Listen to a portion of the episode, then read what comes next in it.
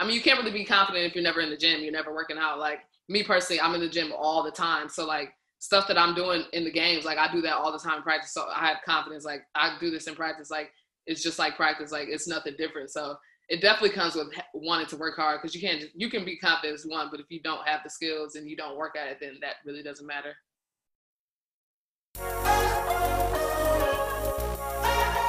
Welcome to the Inside Game with your host, Dr. Julie Amato.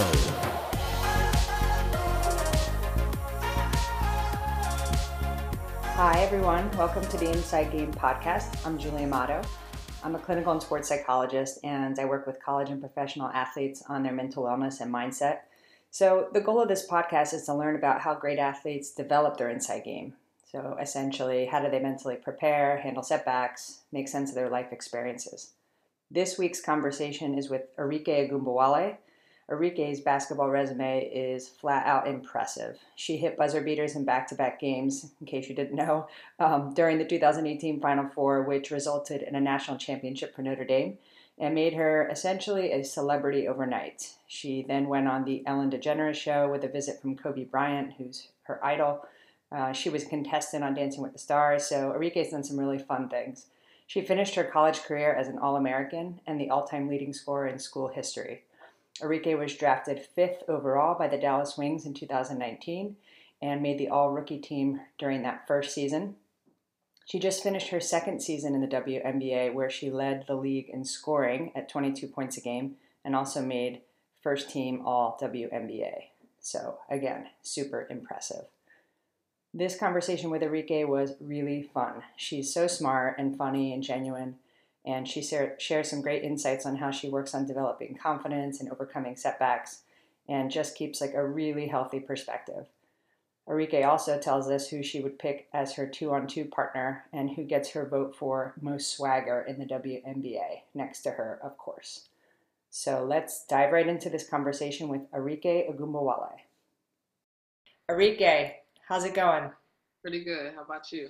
Oh, doing great. Doing great. We both have like these huge smiles. I know. Everyone can see that. I know. It's really fun to see you and uh, connect with you and and I feel like first things first, just congrats. Congrats on your second season. Scoring leader, which is not too shabby at I think you were at about 22 points a game and first team all WNBA. Thank you. It was a, it was a pretty good year. From last year, obviously it was my first year last year, but it was definitely a a good big step. Yeah, I don't know that there's much more you could have done. To tell you the truth. Yeah, maybe make the playoffs.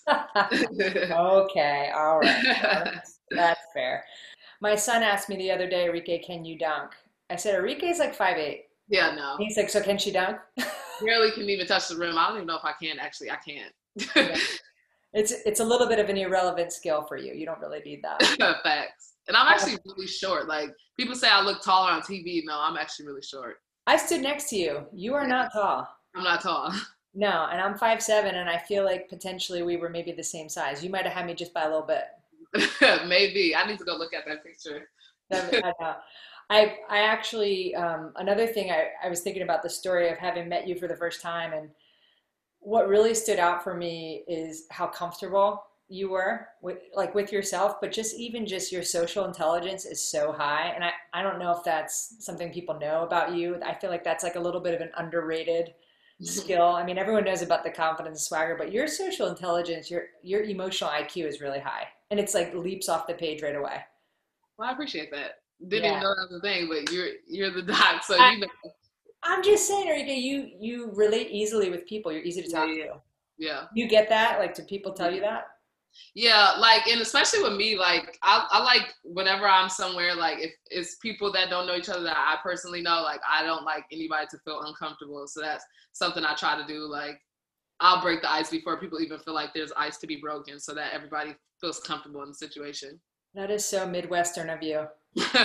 no, yeah, that's so true. It really is. I that's, thought to myself, like, the Midwest. I was like, she's so gracious and mature, and like, I just feel like you've got it all going on. Oh well. I appreciate that. We both know that's not true, but you know, you're just cool. I'm just gonna say. I mean, you really are. You have like these Gucci slides on, these, these Nike um, shorts that had like I don't know if they had like palm trees or palm leaves on them or something. But I was like, this this kid is just like supremely cool. okay, so we use the first part of the podcast to talk about how cool you are, but let's switch gears for a moment. Um, so, Arike, you've had an incredible journey for a 23 year old, and I really want to dive into that a bit. Um, but let's start with how you grew up. So, you were a little kid in Milwaukee growing up with two older brothers, and as a young athlete, you played soccer and track, and then focused more on basketball during your high school years. Can you talk a little bit about your high school into college part of your life? High school to like junior year of high school to college because that's junior I started playing uh, EYBL. So that's when you play against like the AAU teams in all other states. And like really, I only was playing in tournaments in Wisconsin up until junior high school. So like when I went to I went to my first USA tryout, I think that was after my sophomore year. So going into my junior high school, like all these good girls, uh, basketball players I've never heard of, like ranked, all this stuff. I'm like, I've never heard of any of those people in Wisconsin. Like, and I made that team too, which was crazy. That was like my first time. You know, they all knew each other because they all played in the Nike circuit. Like, I wasn't in the Nike circuit, so I was like, there's actually really a lot of good good girls basketball players out here. Yeah, it was crazy. I met my best friend there too. Like, I I was on a visit before with a, Purdue or something, and she was telling me like she was like, yeah, I met my best friend at USA tryouts. I was like, oh, that's nice. Like that's a nice story. But like I met Christine and Dejanay. Literally, that was when we were 16 and now we're 23 and we're still best friends. Talk every day just because that tryout. Like wow, that's really cool. I didn't realize that about you that you had just sort of you know been playing in Wisconsin and yeah you didn't really. I, don't want to say you were a late bloomer. Mm-hmm. But would you say that you were a late bloomer? I would say no. I just didn't really get like like I had obviously visits. Like I had every offer in the Midwest, like DePaul, like Wisconsin, Marquette. I had like I had all those schools, Indiana, all those Michigans, all those schools, and like I think after that though, like I didn't start getting more looks to other people until like the Nike circuit. Then right after that, like I got like really every offer, like UConn, Notre Dame, like all those schools. But like before, I was just in Wisconsin, so like they would see me, yeah, but like I wasn't really out there until I went to like USA trials and Nike. It was like balling out there. They're like, oh, who's this? like, yeah. Whoa. So, what was that like for you being around all those great players and then having all these like really important life decisions to make? How did you how did you land on Notre Dame? Um, well, I had some other good schools in my top five. I think it was DePaul, um, maybe Wisconsin. I know Louisville and UCLA. And like I love my or in Ohio State actually. So I love my Ohio State and UCLA visit, but like and I really I always tell story, I didn't really have that much fun on my Notre Dame visit. Like I had fun on all my other visits. Like it was like I was like, hmm. But uh, yeah, so I like had those visits and stuff, but like my parents, they're both in education, so like education was really important to them. Like my dad was a principal and my mom's a teacher my dad was a principal but uh, so that was big to them. And then like i've always been in christian schools. Like i went to a lutheran grade school then i went to a catholic high school and they they that was important to us too. So like and plus they they wanted to be at every game. Like we went to the ucla visit. It was nice but i know in their head that like this is far. Like yeah. it was far for me too to be honest. But yeah. so like notre dame perfect only three and a half hour drive. Like they were able to come to every single game you know, I was able to go home when I wanted to, you know, so it was a perfect. And then the school, obviously, top five in education, top five in sports. Like, it's not a lot of schools like that other than like Stanford and other schools like that are competitive in the basketball world. So, like, that's a perfect choice for me, too. Yeah, that, and when you put it that way, it's kind of a no-brainer when you think about it. It was a great, yeah, fit, exactly. a great fit for you. But mm. so, so would you say after that, then I mean, that's something I wanted to dive into. Just your Notre Dame career. Obviously, anyone who's listening to this, I'm guessing, knows some of the highs of that. Um, but you know, I know too, going to college and making that transition is not always a picnic. Like, mm-hmm. what was that like for you? Yeah, I mean, it was it was different, especially on the basketball side. Education wise, my high school was really tough anyway. So I was pretty prepared for that. And plus, with student athletes, we get you know all the help we need. So that was good for me transition wise. So like basketball wise, obviously, like you have to start over. You go from being a senior in high school, like everybody you know looking to you to tell them what to do, to you having to work for your spot and like having to you know start start over again basically. And like especially for me, like being a top player in the nation, like ranked five or the top 10, you know, out of all high schoolers, and then having to come in and like never came off the bench before in my life like started every every game with every team like that was a no-brainer. Like i was coming off the bench didn't play that much like some games won't play a whole quarter like it was something totally new to me. And like obviously when you're young you're like you're trying to blame somebody else like well if I'm not playing, like I was just an All American in high school. Like, um, did you see that coach? Like, I don't know why I'm not on the court. did you see my highlights before this? But it's like, so you're looking at the coach, like, what are you doing, basically? And like, that's tough to like, especially being 18. Like, that's tough to actually be like, okay, well, she's been here for 20 something years. I think she knows, you know, what she needs on the court. And like, actually having to realize that took a while. Like, I had a lot of talks with Niele because when she was assistant coach, like we talked a lot. Like I, she knew I wasn't happy. Like obviously everybody wants to be playing, but like it was issue for me because I I thought I should be out there, but like I mean now obviously I know like coach knows best and what she was doing. Like when I look back to how I was that that year, like I wasn't ready, knowing how I am now. Like she needed to do what she needed to do. Like even if athletically I was better than you know some of the seniors on the team, like they've been around, I still would make you know not rookie mistakes, but freshman mistakes, whatever. And like, there's still stuff I needed to know and learn, like that I didn't know. So like, like after I was able to change my mindset from like it's her fault, like I don't even know why I chose this school. I could be averaging like I could have been averaging like 30 or something at another school, but meanwhile I'm sitting on the bench here, like I'm looking at other people I'm better than or that I was better than in high school or whatever, like scoring these points at these little schools. I'm like I'm sitting here like not do, even though I had a pretty good year for a freshman, but it was still like not what I wanted and especially coming off the bench. Like, so I had to, you know, after that, go go back home and like look at myself. I, I lost weight. Like I had my mom cook a whole bunch of healthy food that summer before summer camp again. Like I started training with my trainer. Like we went like every day. We even we went twice a day a lot that summer. Like we were in the gym all the time. Like I changed a lot of stuff like about myself and my game so that I was able to like come back so- sophomore year stronger, all that type of stuff. Yeah, wow. I mean, I think you're speaking probably to a lot of people who make that transition from high school into college ball. And, you know, obviously you were McDonald's All American top five player. Not everybody's that, but they were probably one of the best players on their team if they made it to the collegiate level. And so, how did you not allow that to undermine your confidence, or did it take a hit on your? Was that a big ego blow for you? Oh, it definitely was. Like my freshman year, even when I got in the game, I wasn't playing like myself. Like I, I knew myself. I was, I was out there. Like I always remember, like, uh, uh we were playing U- UConn at UConn my freshman year. Like, and I got a pass to me in the corner, and like Geno was back there, and he's always talking on the bench, and he was telling his defender like, let her shoot that, like give her space, and I'm sitting there like, shit, let her shoot it. I'm like, do I shoot it? And I don't remember if I missed it or made it, but like now it's some well first of all they won't say that to me now. Like they're gonna get their hand up. Nobody's gonna say let her shoot it. But right. still like even if somebody did say that i'm taking that as like okay you're gonna let me shoot this? Like i'm gonna shoot that. But like and even if before that if that would have been said i would have shot the shot regardless. But like i knew there was like my confidence was going down because like i literally thought about i was like okay well maybe i'm not that gonna shoot. Like maybe i shouldn't shoot it like that which i really wasn't. So he wasn't wrong.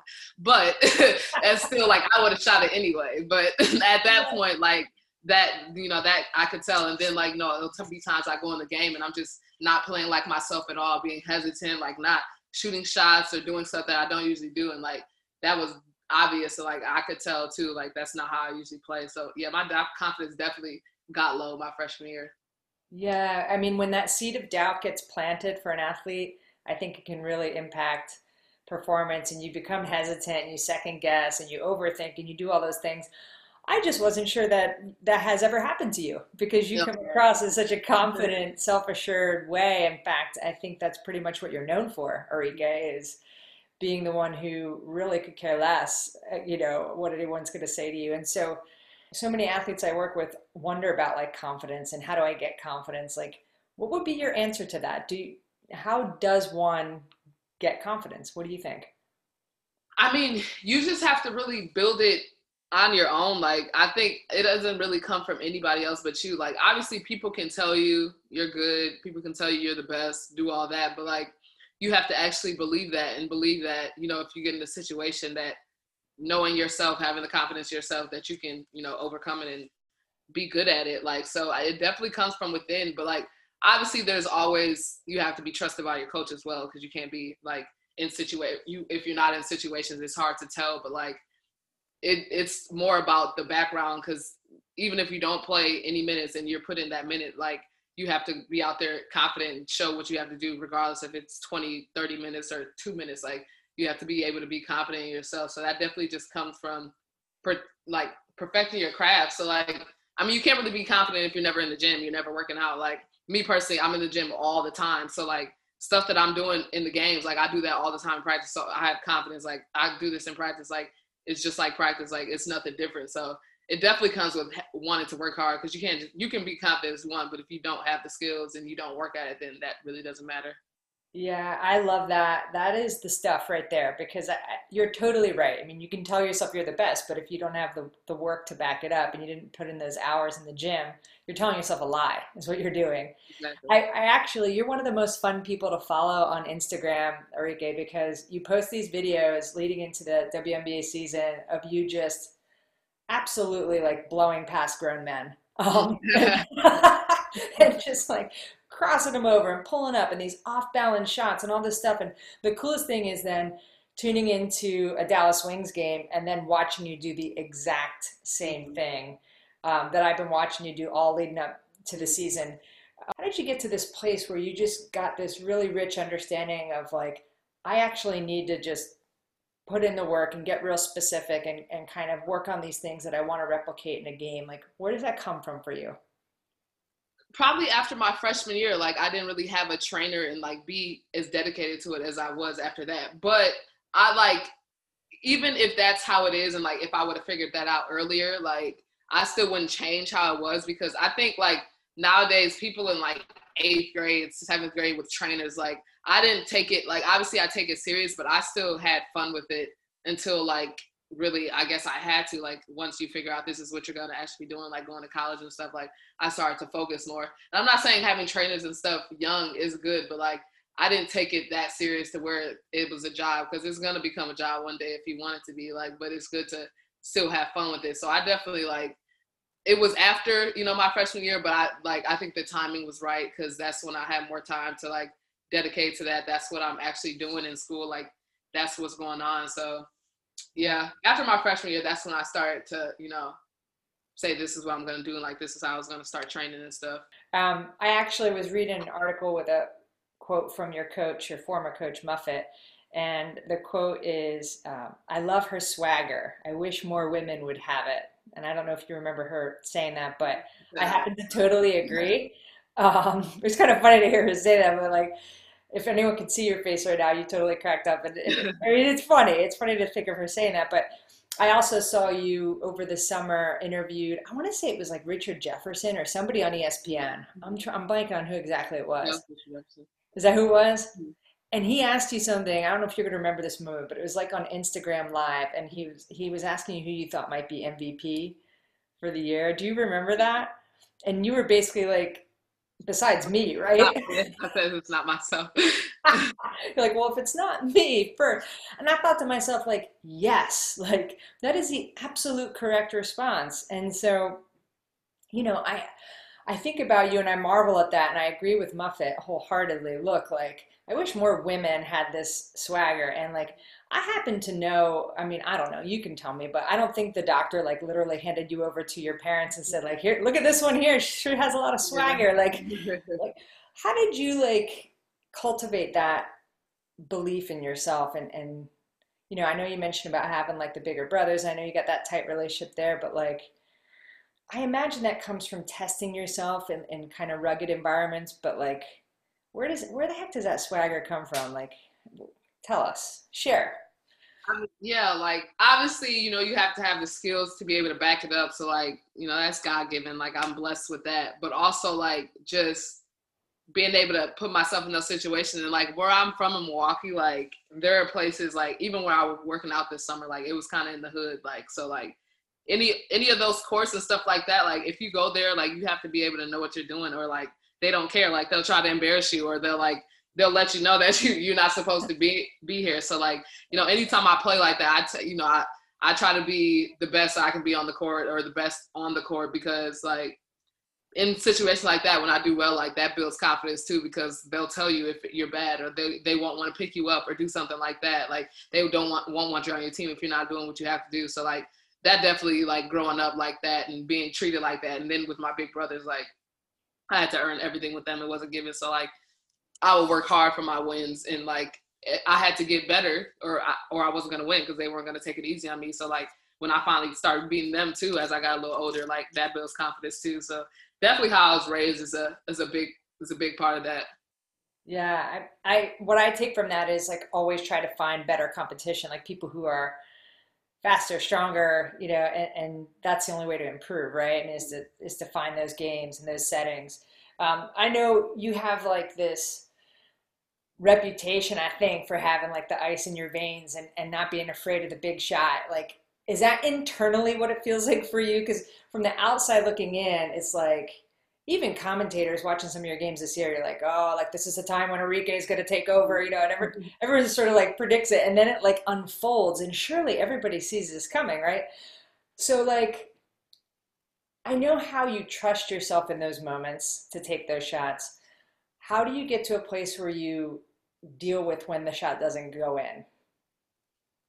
Yeah, like so I had to deal with that my sophomore year. Like I think that was a I mean, I don't think it was the first time that it's happened like cuz I'm sure in high school or whatever like that's at a small scale like it happens whatever where I'm a teenager. But like in college like that happened and that was in the elite 8 and we were up that whole game like we could have gone and that was to go to the final four like so that's pretty big like there's only 8 teams left and like I was we were down one. This was against Stanford, and I was uh, coach drew up the play for me to like take the last shot, and I took it and I missed it, and then that was like the last second, and then they end up winning and going to the final four or whatever, whatever. But like that's definitely tough because like you know you practice for situations like that, like your team has confidence in you, you have confidence in you, your coach has confidence in you, and then you you know you fail at that. That's definitely tough, and like that can alter you know whether you want to put yourself in that position again because you're like, well, I might not make it or anything like that. So that definitely is like a tough situation, but you like that's where confidence comes in and trusting yourself. Like I can miss a million shots and I'm still gonna shoot. Like I had like what I had like the worst shooting percentage one time my rookie year. I was like two for 23 and I still decided to shoot the last shot. I don't know why, but like I still shot. It. I'm like, you obviously missed 20 something shots. Like but I still shot it, which I really, really, really probably shouldn't have. But like that's just something that happens. So like I think that's just me. Like you know, regardless of what happens, I'm gonna always you know want to put that on my back and you know try to help the team however I can. Is that optimism, Arike? Would you just call that optimism? So so if you you brought up a beautiful example. I missed you know 21 of 23 shots but uh, I just really believe shot number 23. yeah, right. Why would shot 23 go in? right. right. So, so would you say that you're optimistic by nature?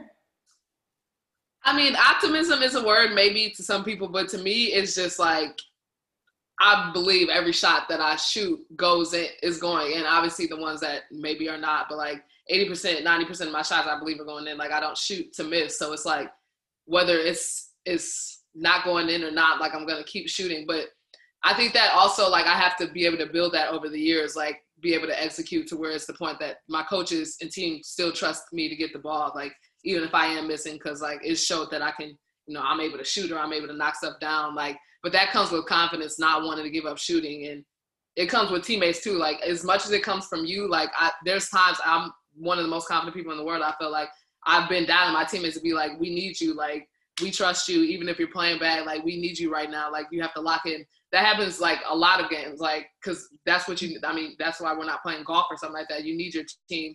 You need to be able to work with people. So as much as I can say it's me, like a lot of it's my teammates too, being able to trust me and keep telling me like we need you, whether you're you're not missing or whether you're not knocking it down. Like we still want you to shoot. We still need you. So that definitely builds me when I can't build myself up fully either.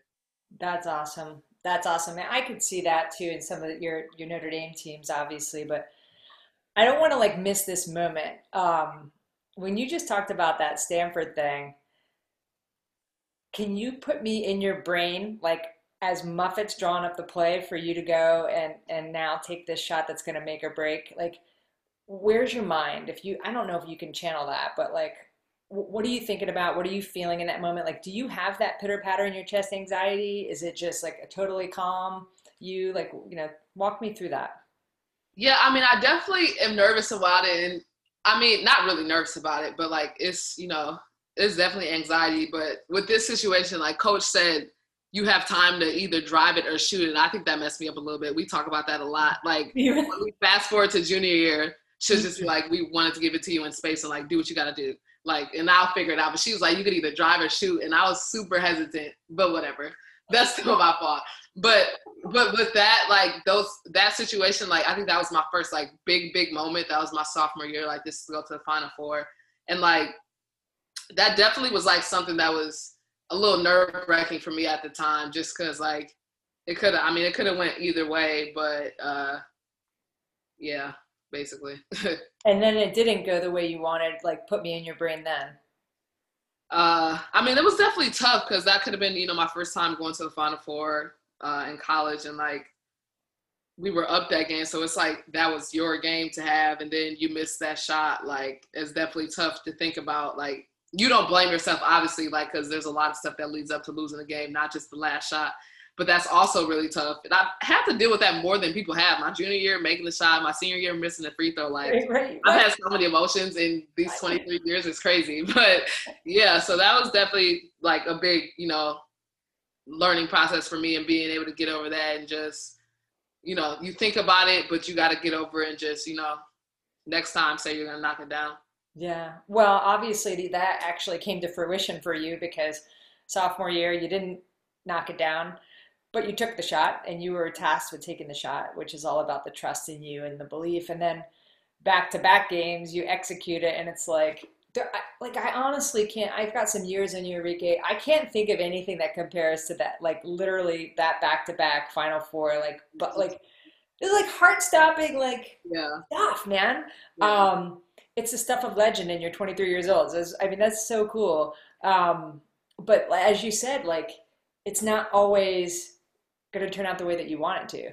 And then the next year, it's your senior year, and you're in the you know a situation where you can tie up a game right at the free throw line. Like this is a situation, you know. Obviously, I work with a lot of basketball players and teams where you we're doing that all the time, replicating that in practice. You know, I played basketball too, so I remember like okay, you know, Julie, get to the line, shoot a free throw, and everybody's running if you miss. I mean, you try to replicate those high pressure moments. Mm-hmm. Um, knowing you know all of the experiences you had leading into that again like same question like are you nervous? Like and if you are like how do you do you do you think about the shot? Do you try not to think about the shot? Like how does that go for you? Yeah i mean i definitely like especially with a free throw like free throws are more like nerve wracking than like basketball, like just trying to make a I play. Agree. I agree. But like that definitely was that definitely was tough. Like that was definitely. And then there was a timeout. Like you obviously are thinking about it. Like this is the biggest free throw of the season, really.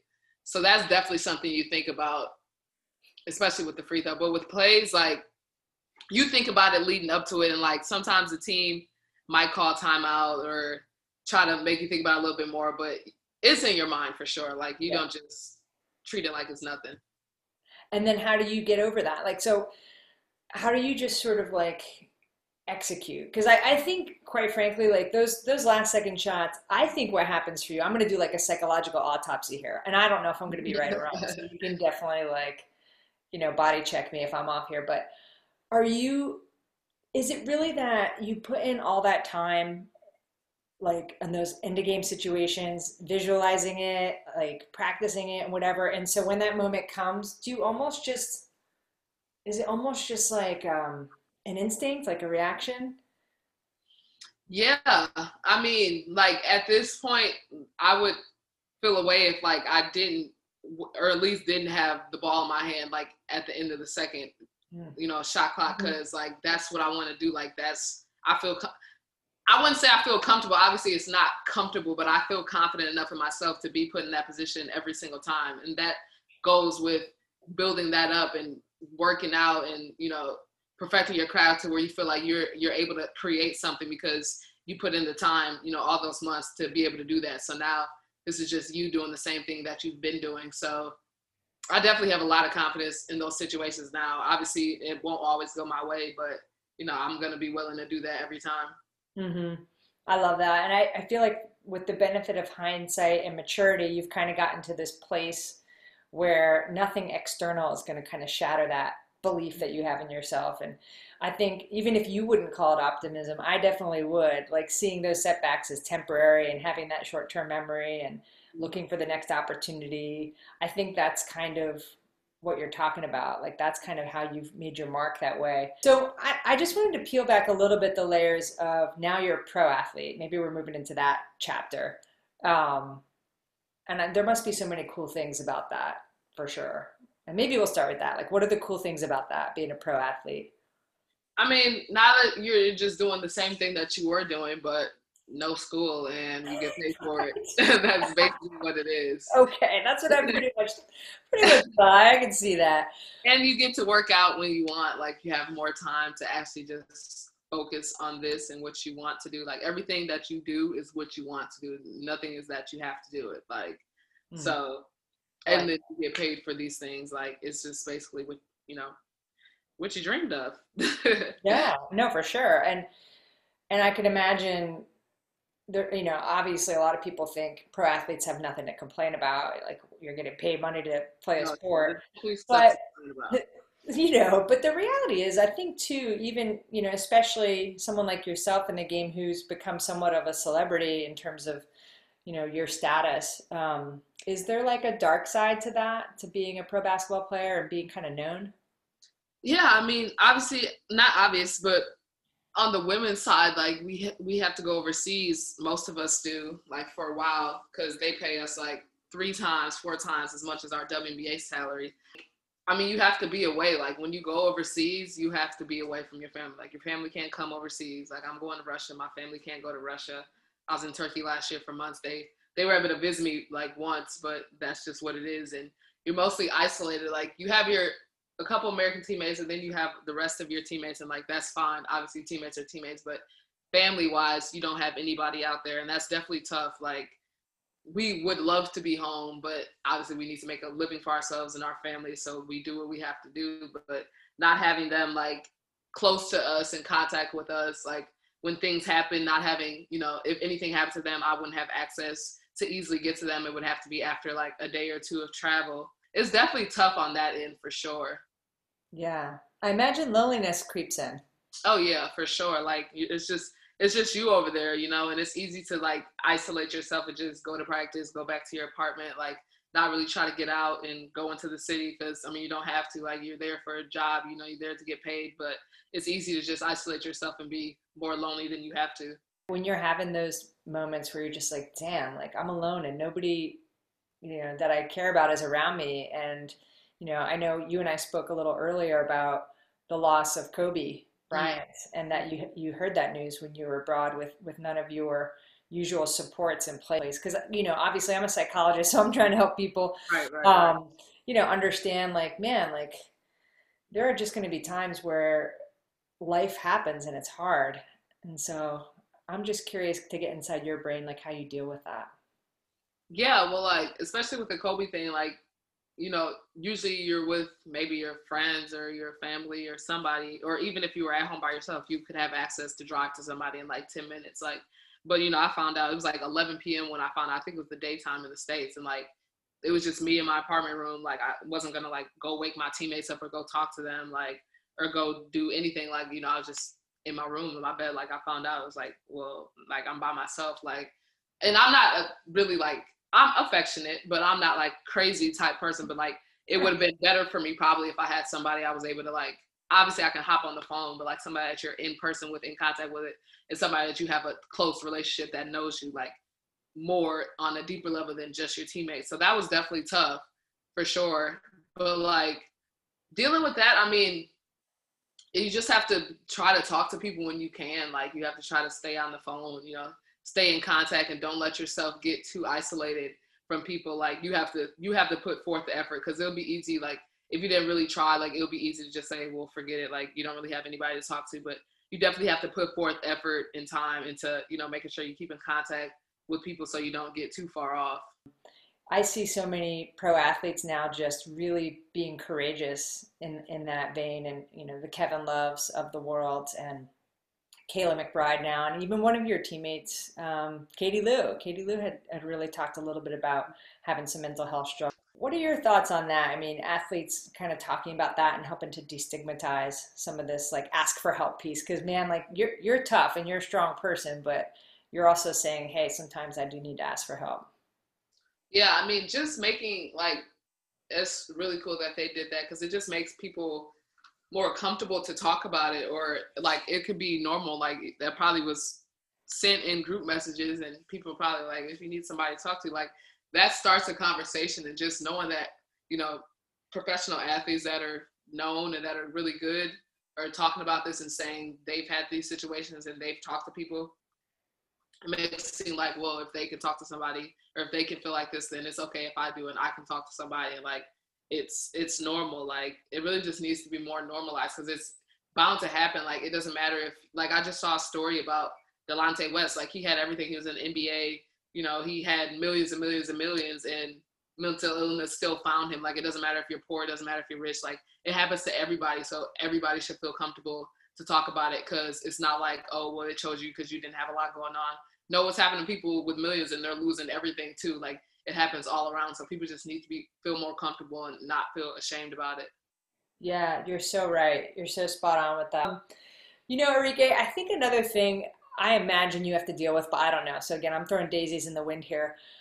Do you get a lot of negativity from people on social media, like people trolling oh, yeah. you or anything? Mm-hmm. Oh yeah, I get negativity all the time. Do you? It's like ever since the that like people didn't care before the national championship shots. Now everybody has an opinion about me. It's actually crazy, but uh, yeah, like that's just something you have to get used to. Like I'm not saying I don't see it and don't read it, and like sometimes I'll feel away more than other times, but all times I know that I still am one of the best players on the court. So I'm always gonna have that confidence in myself, whether you don't like me, whether they don't like, whether he doesn't like me, anybody like. First of all, I'm I'm still gonna get the same paycheck. So you guys, people hating me is not gonna mean anything to me. Like that's fine if you feel like that. Like, and then me personally, I'm always gonna go out there and play exactly how I play. Like whatever anybody has to say to me, I have confidence in myself. My team trusts me. My coach trusts me, and that's really all that matters to me and what my close, you know, family and friends think of me. Like obviously if I needed to change and my coach told me I needed to change, I would change. But outside people, they have nothing to do with what I'm trying to do or what my team is trying to do. So I only keep, you know, people who have to give me advice, criticism, the circle of my team, my family, my friends, and whatever. Anybody on the outside of that circle, it doesn't really, you know, phase me because they they know nothing. They're not, you know, involved in my everyday life, so I don't really take that too hard. Yeah, that's the right answer, and there's wisdom in that for for a 23 year old. I'm glad you have that wisdom to understand and appreciate those, those who matter and whose opinions matter and those who don't. But that brings me to another point where I think a lot of athletes get really, really stuck in worrying about other people's opinions and maybe the ones that do matter, the coach, the parent, the do you do you have issues with that yourself where I think usually an athlete's greatest fear is letting other people down. Does that live somewhere inside of you, or is that something you feel like you're pretty squared away with?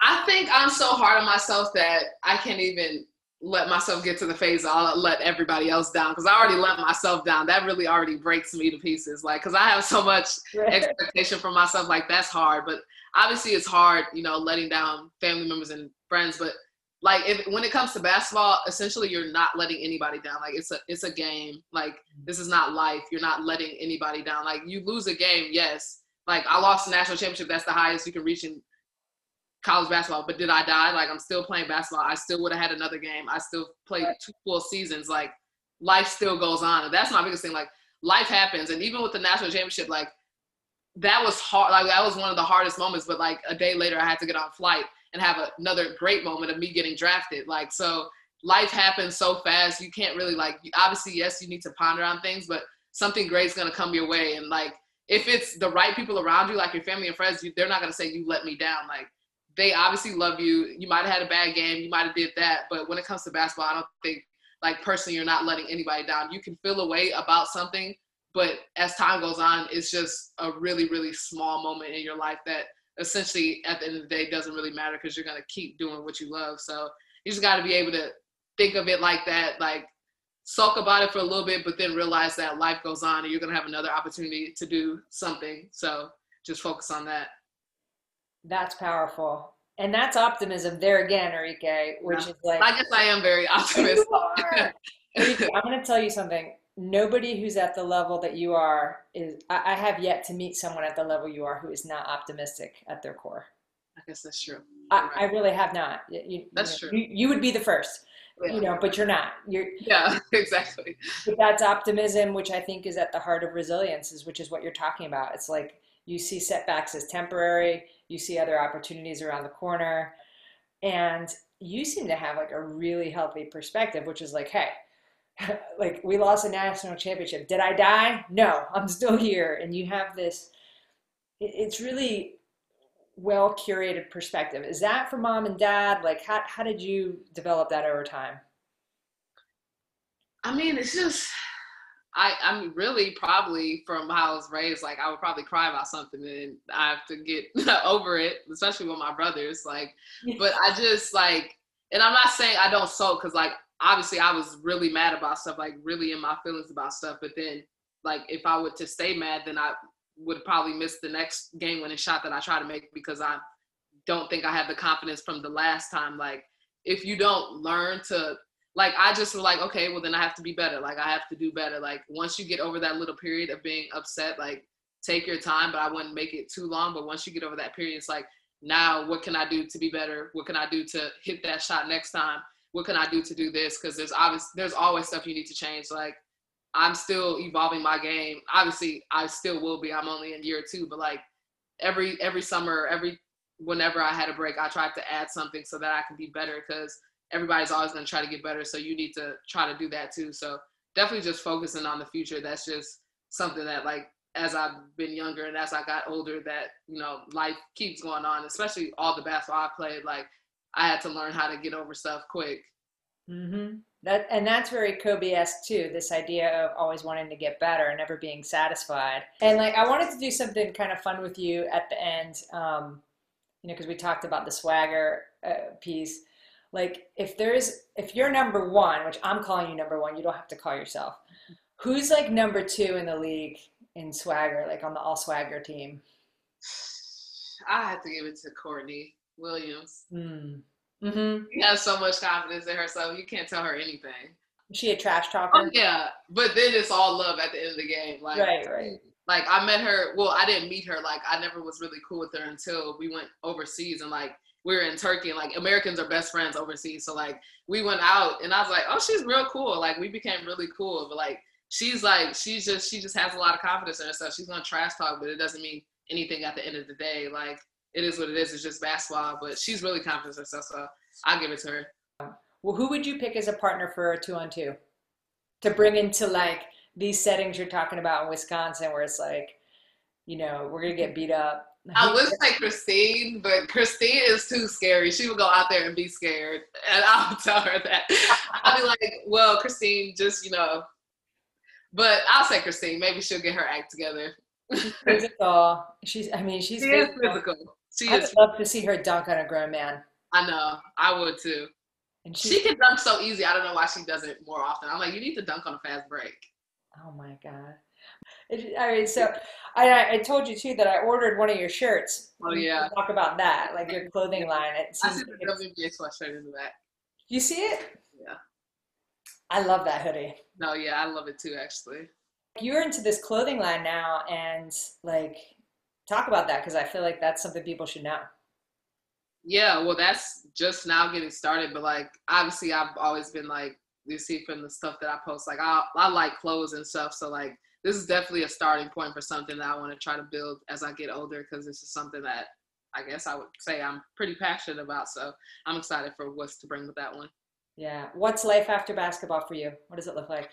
Who knows? Like, hopefully, I have a pretty long career, but honestly, who knows? I really don't even know the answer to that one.